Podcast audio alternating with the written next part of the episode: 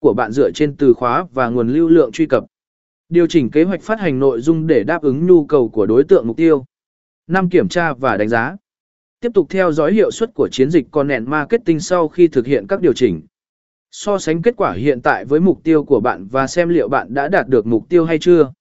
Theo dõi các thay đổi trong dữ liệu và đánh giá liệu các điều chỉnh đã cải thiện hiệu suất hay không. 6. Liên tục cải thiện. Dựa trên phản hồi và dữ liệu mới, liên tục cải thiện chiến lược của bạn.